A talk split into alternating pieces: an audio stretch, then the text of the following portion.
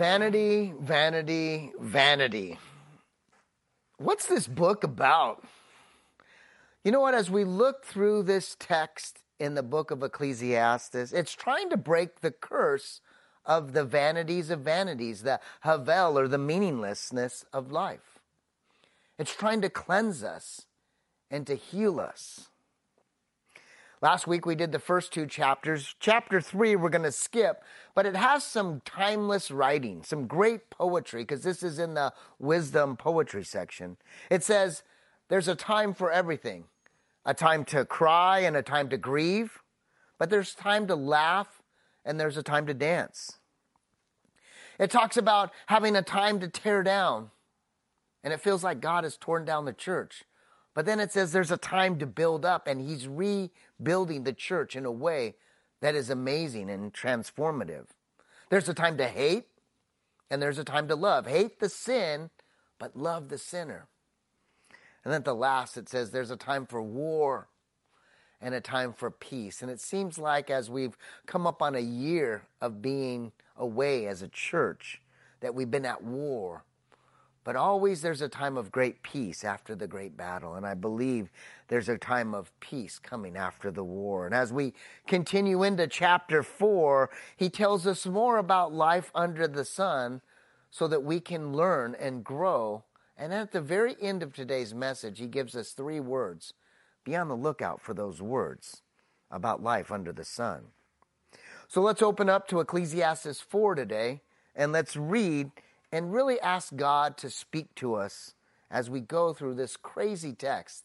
How often do churches preach out of Ecclesiastes? Not very much.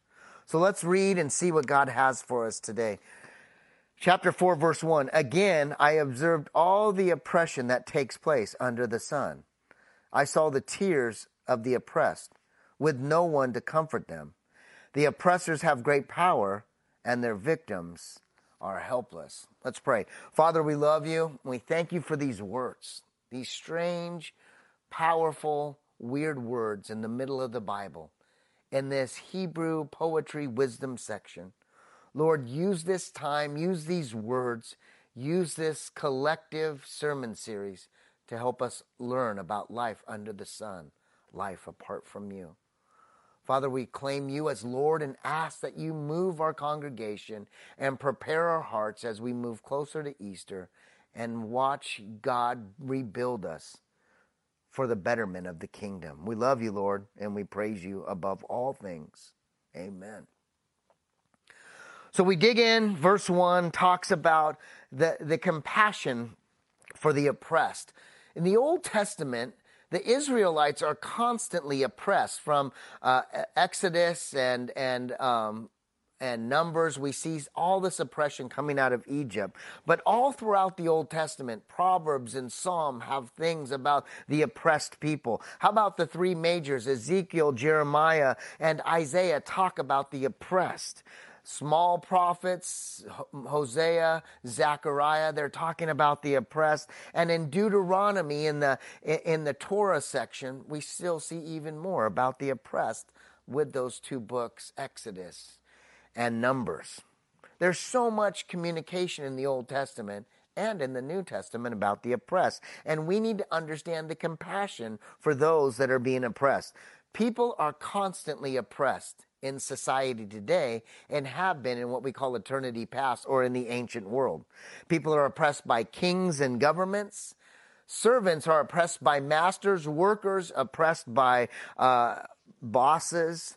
The poor are constantly oppressed by the rich, and it goes on and goes on. There's just constant oppression.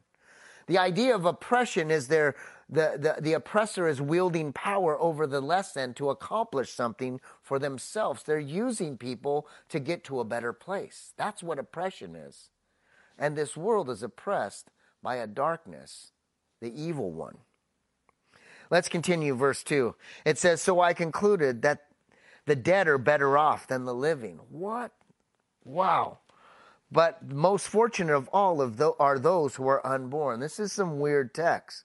For they have not seen all the evil that is undone under the sun. So the author is giving us an idea of Solomon and all of his wisdom and in his life. And he's reporting this interesting thing. The oppressed and the saddened are better off dead. What? The idea of this is they're better off deed under the sun. Under the sun is a life with no God. If you can just die and end your life early, your life is better off when there is no God. Yikes. But it even says something even harsher. It says, and the unborn are the most favored. You're better off not even being born. This world, if you remember in verse uh, chapter 1, has been dealt a tragic existence. A tragic existence in this world is that there's so much of meaninglessness of life under the sun, a life without God, that it's better off not to be born. Jesus in Matthew 26 says the same exact thing about Judas, the one that betrayed him. He says after Judas has sold Jesus out, he says it's better off, Judas, Judas would be better off never to be born. He's kind of going back to this wisdom literature section in Ecclesiastes. In these first three verses, we're talking about the oppressed, the injustice, and it shows us a couple of things. Number one, the need for a judgment day. Who wants to be judged? But when there's oppressors and everybody or a lot of people are being impressed, we want judgment. It shows us that there's a need for a judgment day. It also shows us then we are in a need for a savior. And even better, that life on earth is not really a permanent place. There's a better place. And it shows us a need for an eternal life, a better life than this life when it all seems meaningless. Let's continue on in verse 4. Then I observed that most people are motivated to success because they envy their neighbors. But this too is meaningless. It's like chasing the wind. Fools fold their hands, their, fold their idle hands and lead them to ruin. And yet, verse 6, better to have one hand full of quietness than two full with hard work, chasing the wind. It's all havel. Remember last week that Hebrew word havel, and it means vapor, mist. Life is just like a mist, and it's here today and it's gone tomorrow. And here's what it says in this small area. And this area's gonna got some proverbial wisdom, proverb wisdom that we see in Proverbs 6:10. It says this. It says success motivated motivated by others is hated and envied. That's no way of life. That shows us this vain and empty system in this world. This world is controlled by the evil one, darkness, and it's got this vain, empty system that really has no meaning. And then he brings these great proverb type quotes. He says, Hard work and success are good, but they're not to be envied. Laziness is destructive.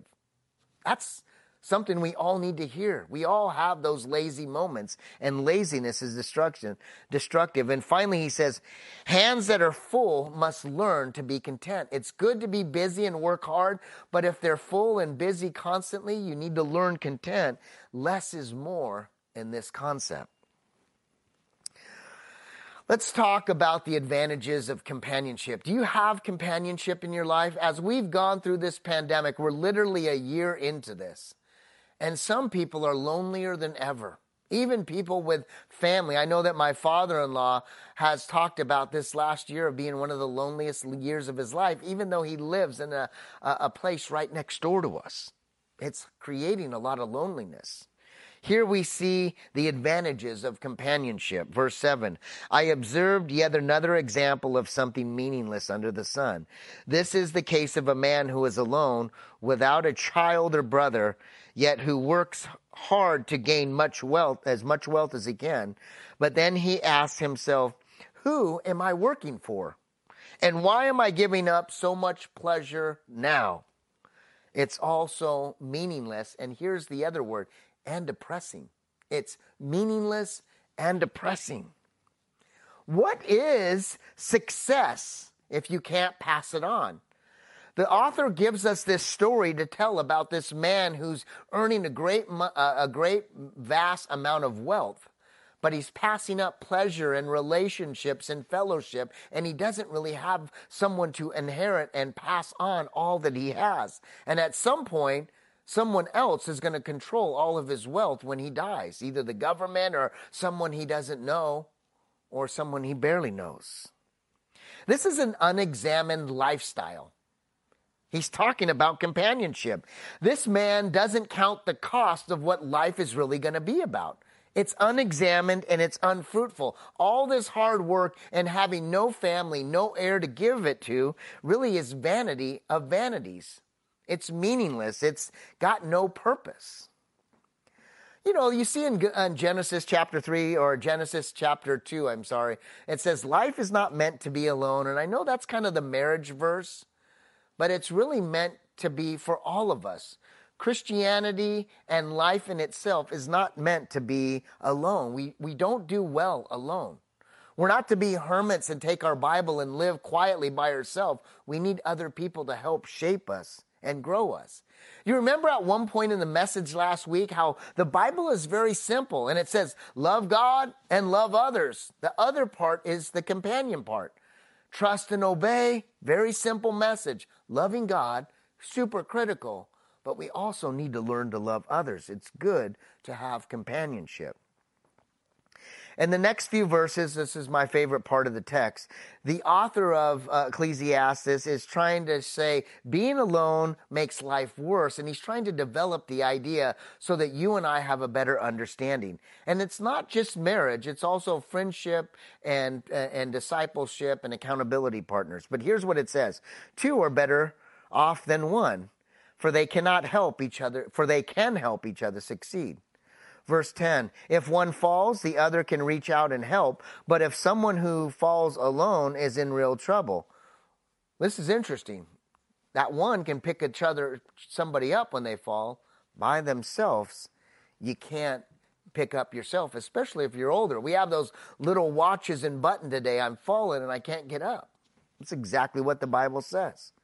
Verse 11, likewise, two people lying close together can keep each other warm. That's kind of a fun concept. But how can one be warm alone? Now, this is interesting to me. Obviously, as a couple, we snuggle and want to keep warm, and, and, and it makes life better. But this is also in a place of survival. If you've seen some of those survival shows, a lot of times people that aren't in a relationship uh, and aren't necessarily interested in each other have snuggled together and kept warm just to stay alive. This is good wisdom. Verse 12 A person standing alone can be attacked and defeated, but two can stand back to back and conquer. I always want to win. I've got that chip on my shoulder, but I know that I need other people in my life to truly win the right way. And here's the best part of the verse three are even better a triple braided cord is not easily broken. Now, this, to me, is the representation of God, not just another person. The triune God builds and, and, and, and, and brings everything together. In the love chapter, it says love binds everything together. And I really believe that's what God is saying. In a marriage, the third person of God and, and the Spirit and the Son help marriage stay strong and together. In friendships, best friends, if God is strong, it can be amazing. I have some friends that, uh, have had the same person in their life for 40 or 50 years. And it's amazing to see the fruitfulness of two people uh, bonded together with God in the middle. This is talking about a lot more than just marriage. Two people can help succeed. Two people can help rise. Two people can help stay warm. Two people can help in battle. And three, that third being with God. It's almost unbreakable when God is a part of that union. Let's talk about verse 13, 14, 15, and 16. This is so countercultural today. This is so anti Ventura County right now. And the title of this section, and I know I'm going to ruffle some feathers, is called The Futility of Politics. We have been hearing the last four or five months. If you don't preach politics, you're actually missing out on the gospel message. And the truth is, if you don't look at the Bible and you open it up to a book like this and other books in the New Testament, you're missing out on the gospel message the futility, the uselessness, or the less, uh, the, the, the uh, meaninglessness of politics is not that important. Over time, the gospel message will rise. Good leaders read out of the Bible and live out of the Bible and not out of opinions and preferences. Trust me, I got a lot of them. But I, I, I let the word use uh, be more evident in my life and less of my own opinions and preferences, especially as I get older. And I learned that 10 or 12 years ago, and it's now just starting to play out. Here's what it says It's better to be a poor but wise youth than an old foolish king who refuses all advice. Such a youth could rise from poverty and succeed. He, he might even become king, even though he has been in prison. Yeah, for prison. But then everyone rushes to the side of the, another youth who replaces him. Endless crowds stand around him, but then another generation grows up and rejects him. It's all so meaningless. It's like chasing the wind. This story is interesting. It actually is translated in a choppy manner. It doesn't have that kind of storytelling mindset. It actually needs to be corrected. Let me tell it in a different way. A young man was born without wealth. He spent time in prison. Unexpectedly, he rises to power. As a young king, he listens and rules well, but in his old age, he becomes very proud and losing his throne to a younger man because of that pride. But as but this time the kingdom was very large and powerful, and Solomon in his glory forecasts this story and says the new king's fame will not last long either. He too can expect he'd lose his office. He too will can expect that those that used to cheer him will no longer appreciate him. The overall meaning in these few verses says this it's a warning about pride. Pride and politics go hand in hand. And that's why we need to stay away from that, especially as we open up and are trying to lead the church into a healthier place. It's also a warning of instability of politics and the fickleness of popularity. The point is of these verses that history repeats itself. The young over time grow old and are ultimately replaced or removed. Here's a quote that I got One man's hero soon becomes tomorrow's villain or victim. There's this idea today that it's called the cancel culture. Be careful of that culture because one day they'll raise you up and the next day they'll cast you aside. Social media could be a really great tool, but it can also hurt innocent people you know, a, a, kind of a weird story. There used to be a pastor that a bunch of us used to follow. He was up in Washington and Seattle and Portland. He had all these churches and he blew up overnight, one of the greatest pastors in this area. But about six or eight years later, the same people that elevated him on social media protested. And now he's trying to rejuvenate his ministry after he's been taken out of leadership. Be careful about the cancel culture. It doesn't take long to look around and say, isn't something off? It's not supposed to be this way, right? Isn't there issues with the world and how it's constructed? When God created the world and everything in it, wasn't it supposed to be good? That's what it said. But what happened? Well, sin enters the world, and everything then begins to disintegrate the world starts to fall apart because of this evil presence over us, because of the curse of sin. But as Christians have, what we have different than the world, we have hope through salvation. And that salvation is through Jesus Christ. And we're left the Holy Spirit to grow in our salvation so that we can understand all that God has for us. There's this beautiful story in Romans chapter 19 to 23 that tells us about creation's moaning and groaning under the weight of sin. Sin has its, its pressures on us. And as Christians and as the world is moaning and groaning, the only thing that can help us is Jesus Christ and the glory, bringing us to the glorious Father, and the Holy Spirit bringing us to the Father's heart. Here's what it says, and I'm going to digress for a second. I'm not going to talk a lot about it. I just want to show you how this works so that it can bring us to a good close at the end of this message. Romans 8 one of the great areas in the Bible. This particular chapter probably has some of the favorite verses of many of us who read. And here's one of those sections that really help us understand hope and salvation and, and how sin weighs us down. It says, For all creation is waiting eagerly for the future day when God will, will reveal who his children is. One day, Everyone will know who is a child of God. That's a beautiful day. And those that love Jesus can't wait for that day. Against its will, all creation will be subjected to God's curse. But with an eager hope, the creation looks forward to the day when it will join God's children in its glorious freedom from death and decay. This world, all it brings us is death and decay. Verse 22 We know that all creation has been groaning as in pains of childbirth right now up to the present time. This world, without God, without a relationship with Christ, it's moaning and groaning. It's about death and decay. And we believers also groan, even though we have the Holy Spirit within us that gives us a foretaste of the future glory. For we long for our bodies to be released from sin and suffering. The Holy Spirit's job is to give us a taste of what it will be like in heaven. Have you ever been to a night of worship or a, a, a, service or Bible study and all of a sudden the Spirit of God's there and you just feel the tingling and the glory of God? That's a foretaste. And the Holy Spirit is trying to show you this is what life is going to be like all the days of your life in eternity. We too will wait for this eager hope for the day when God will give us our full rights as his adopted children, including the new, uh, the new bodies that he's promised us.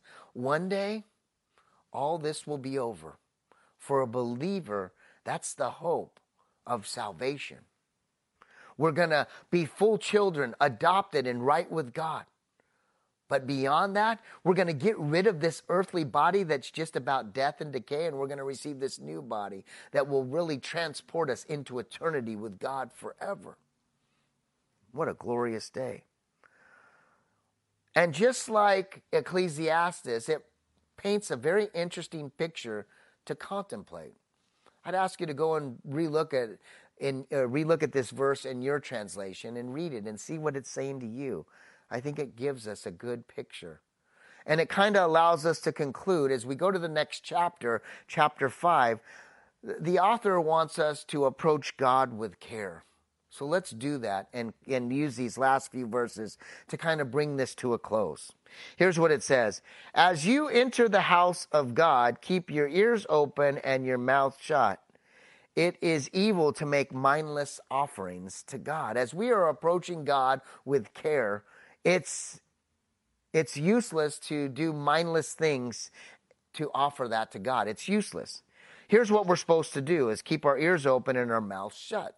I was always told, take the cotton out of your ears and put it in your mouth. And that's what we're supposed to do as we enter God. In this section, maybe you, he, maybe you see here in your translation, it says two here. In the Hebrew here, it actually has this two here and it's a double force. It has two meanings or it has a split meaning. Keep your ears open and your mouth shut. It, uh, it really means to pay attention and obey.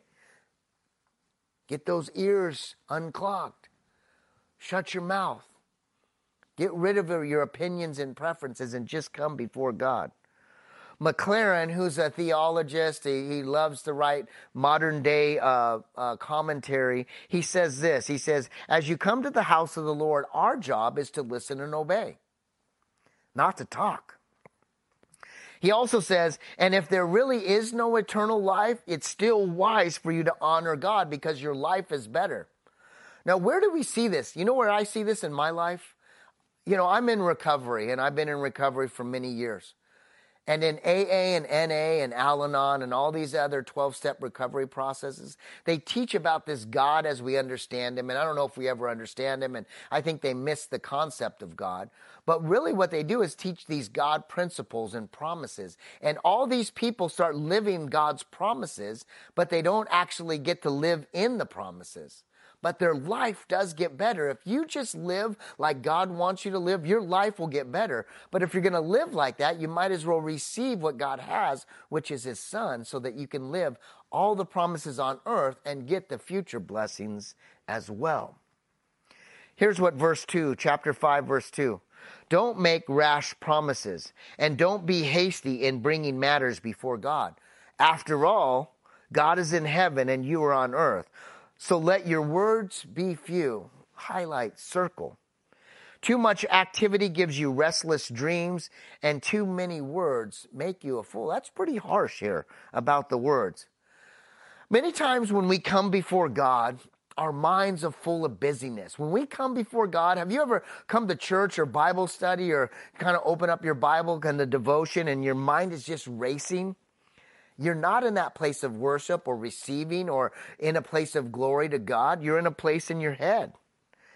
You're, you're, you're talking too much, you're thinking too much, and, and your mind is not connected, and you can't really hear God. And that's why I believe most of us don't hear the voice of God because we're busy, especially in Southern California. Too much talk, the Bible says, leads us to trouble, especially when you're trying to build your relationship with God and hear the voice of God and read the Word of God and make it part of who you are. Let me give you an example in the Bible that kind of shows this. There's this great place in 1 Kings chapter 18. It's one of my favorite places in, in uh, uh, um, Israel. When we go up to Mount Carmel, because there's this great battle with 450 prophets and one prophet of God named Elijah. And Elijah says, I'll go against your 450 guys and we'll see who can bring fire from their gods down on this altar. And here's what happens. These 450 prophets of God for eight hours dance, scream, shout, mutilate their bodies, cut themselves, and, and really kind of sh- do as much as they can to kind of rouse their God. His name's Baal. And after eight hours, nothing. And you know what Elijah does? Elijah makes it impossible for man to light this fire. He soaks the altar and he makes sure that only God can do it. And with just a few words, a simple prayer, the fire from heaven comes down and lights up the altar, and everyone bows down. It shows sometimes too much talk and too much shouting and dancing is not really for the glory of God. Sometimes it's simple and quiet.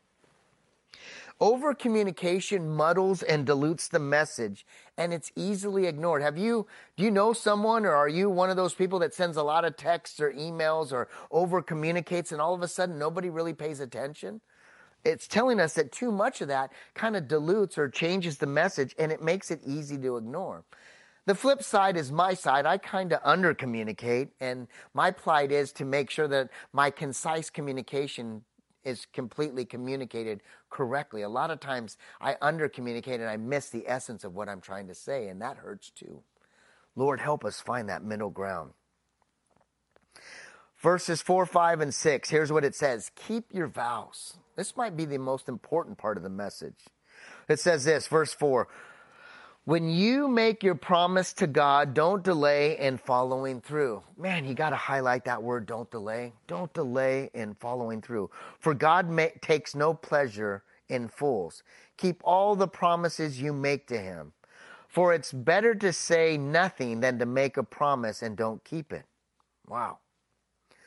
Don't let your mouth make you sin. Let me say that again. Don't let your mouth make you sin.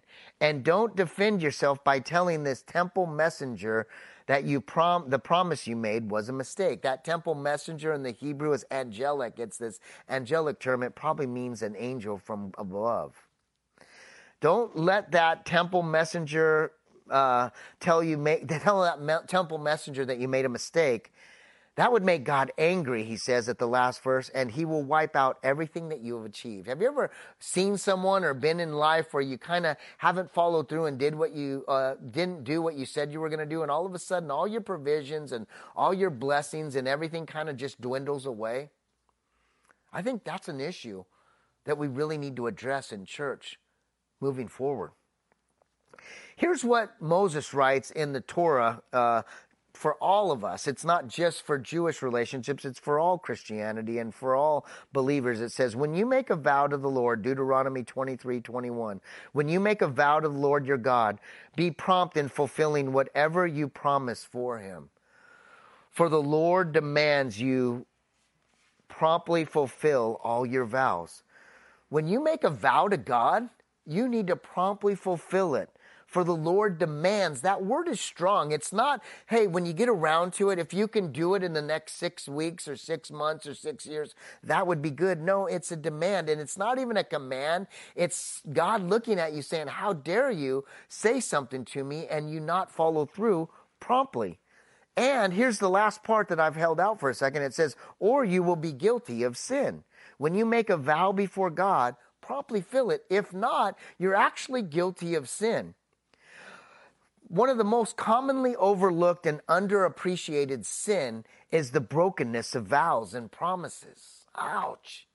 I mean, I'm thinking about how many words I've said to God. The lights are flashing. Oh Lord, don't give me a ticket or don't let me go to jail and I'll do this. I'll no longer lie. I'll stop drinking. I'll stop using. I'll, I'll go to church. I'll read your word.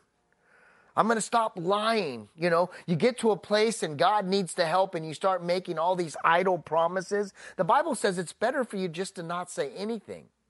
Quit promising you're never going to lust or, or, or, or watch pornography or you're never going to kind of flirt with someone at work when you know you're not supposed to. Man, breaking our vows is a huge sin and we kind of let the enemy act like it's no big deal. What about your marriage? Honor, trust, cherish, till death do us part, love unconditionally all those things that we said, maybe we should go look at our vows. Are we really doing those vows? And are we really blessing our marriage? This is an interesting place for me because a lot of times we don't realize how important our words are. I hear Jeff Barnett in my head. Our words are crucial to God. And here's what verse 7 says Talk is cheap. Isn't that true? Talk is cheap, like daydreams and other useless activities. Here's what Solomon's trying to tell the people that are reading this poetry. Don't let your mouth cause your flesh to sin. When you make a promise, you're allowing your flesh to sin if you don't follow through. Don't let your daydreaming bring you to a place of sin. A lot of times our head says, Oh, I want to be in this country or this state or in this place. That's my dream. That daydreaming might lead you out of the will of God and into a place of sin. And the last one says, don't let your useless activities under the sun lead you into a lifestyle of sin. Thinking, oh, everybody's doing it. God's going to forgive me. That's just the wrong mindset. But no, there's three words that brings this whole message together. And in the book of Ecclesiastes, every so often, he gives a foretaste or the answer. And here's what he says Talk is cheap like daydreaming and other useless activities. Fear God instead. Fear God instead. Too often, we make these vain, useless promises because we don't fear God. If we make a promise to another human being or our boss or our best friend and we don't follow through, there's some sort of consequence, but a lot of times we don't see the instant consequences with God. We need to learn to fear God instead. We didn't get a chance to read chapter 3. We're trying to do just a survey of Ecclesiastes leading into Easter. But here's what chapter 3 says about fearing God. And I know that whatever God does is final. End of story, period. The buck stops here. Nothing can be added or taken away from what God does. God's purpose is that people should fear Him. Everything He does is final. There's no kind of wavering. Nothing can be added or taken away. And in the end, it's fear God instead. Clarke writes, a theologian from the, uh, you know, the 1800s, he says, he that fears God need fear nothing else. He that fears God need fear nothing else. May an upright soul say to Satan himself, I fear God, and because I fear him, I do not fear thee, thee being Satan. As you're communicating to Satan, God is my fear. Uh, I fear God and He is my Savior. I don't need to fear you and this life of, of meaningless under the sun that we see in Ecclesiastes. You know, as I was in, in my community group this week, I was looking through some of the great stuff that Jeremy put on paper. As we were discussing it, some words really stood out to me, and I just kind of want to get your mind right. First of all, you've got to be in a community group. It's really, even for myself who gave a message, learned a lot about it, and it really kind of amplified being with 12 other people and going through the book. Of Ecclesiastes. But here's what it said, and it really stuck to my, my gut a little bit. It says, Ecclesiastes is like John the Baptist kind of book. It's kind of the forerunner of life without God. Its function is not as a meal, but it's as a bath. Too often we think, oh, the Word of God, it's feeding us. But no, this is a bath. It's not nourishment. It's a cleansing, he writes. It need, it, it's repentance. It's purging. We need to detox. We need to get away from this and do that juice cleanse or that Daniel diet or something to kind of cleanse us from this lifestyle. As we read this book, Ecclesiastes, we need to get scrubbed from the illusion and the sediment of ideas that are idolatrous, that are idolatry. We put things too high up on the shelf with God, and He wants to clear that so that you can have a right relationship. Those sickening feelings of the world need to be knocked down. Those ideas and preferences and mindsets that are destroying your relationship with God. Even if someone's telling you they're good, if it's not in the Bible and it's not being verified, be wary. The time is getting closer to Jesus coming back, and there's going to be many teachers leading us astray. And the only teacher that's here to lead us correctly is God through Jesus, through that Holy Spirit. Let me ask you some questions as we close. Is your spiritual life fruitful or fruitless? Meaningful or meaningless? Can you really look at your life and do an inventory and explore the meaningless things in your life today? One of the reasons that we're doing this as we head into Easter is kind of pulling apart the things that have become meaningless in our lives. We have a lot to grow through. I know I do. And if I do, I'm sure we all do. And we shouldn't be afraid to look at the meaningless things in our life. This book is one by one pulling the things that are meaningless and showing us that it's only about fearing God instead. So, as we close today, what do you need to clean, purge, detox? Where do you need to repent? What's the meaningless things that are happening in your, in your life? And how can we be healed and right with God? Whatever you do, the best thing we can do right now is just turn it over, give it to God, and ask Him to do a work in all of us. So let's just bow our heads and pray out of here. Father, we love you. And we ask in the name above all names that you help us repent and heal and change this uh, useless mindset that we have in this life that we think we can do everything apart from you, Lord. Lord, we repent of what we have done apart from you. And I ask that you show us all that's watching this the good things that you have in our life and the things that we need to move away from. I pray right now, if someone's watching this and they want a fresh new life, they want an eternal life with Christ, all you have to do is confess with your mouth and believe in your heart, and you shall be saved. And what an amazing gift that is salvation. And it grows from this day forth. So if that's you, just repeat after me a simple prayer Father, forgive me. Come into my heart and soul and be my Lord and Savior. You died upon the cross for me, and you rose again so that I can be in heaven with God forever. We love you, Lord. Holy Spirit, take over our lives right now and lead us to a greater place in you. Amen. We're so grateful that you joined us today. Go to the prayer card right now and, and put in a prayer request. We want to pray for you. Do it online, do it uh, on the app, or come in person and drop one in the box. We're so grateful that you joined us today. Hopefully, you're getting ready for Easter, and we're going to celebrate Easter together soon. God bless you, God is with you, and God loves you. Go out and love the world one person at a time.